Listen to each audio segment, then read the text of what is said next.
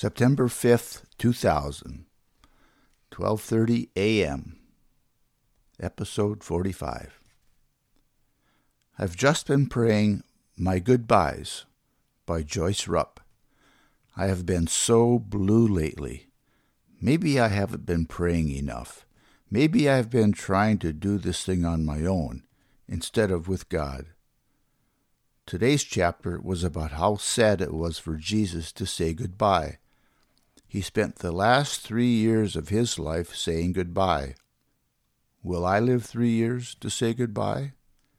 It was so hard for him because he was totally human.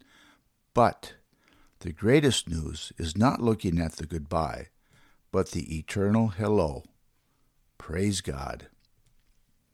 How will I make a creative goodbye?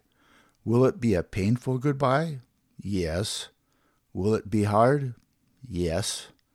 But what can I do with this goodbye to make it worthwhile?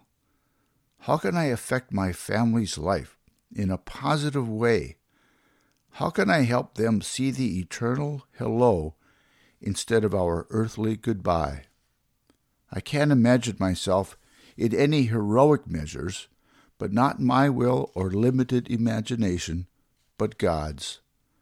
Let God use His imagination, and I can just be His instrument.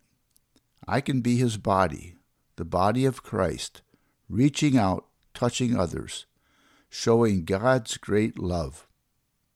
I am such a simple minded, procrastinating, physically limited person, but I am the daughter of God, who can do all things let your will be done. It does not have to be anything great, but please let my faith touch the lives of those I love. May I be a humble beacon of your everlasting light and love. What strength I have, let me use it for your will, even when I have so little.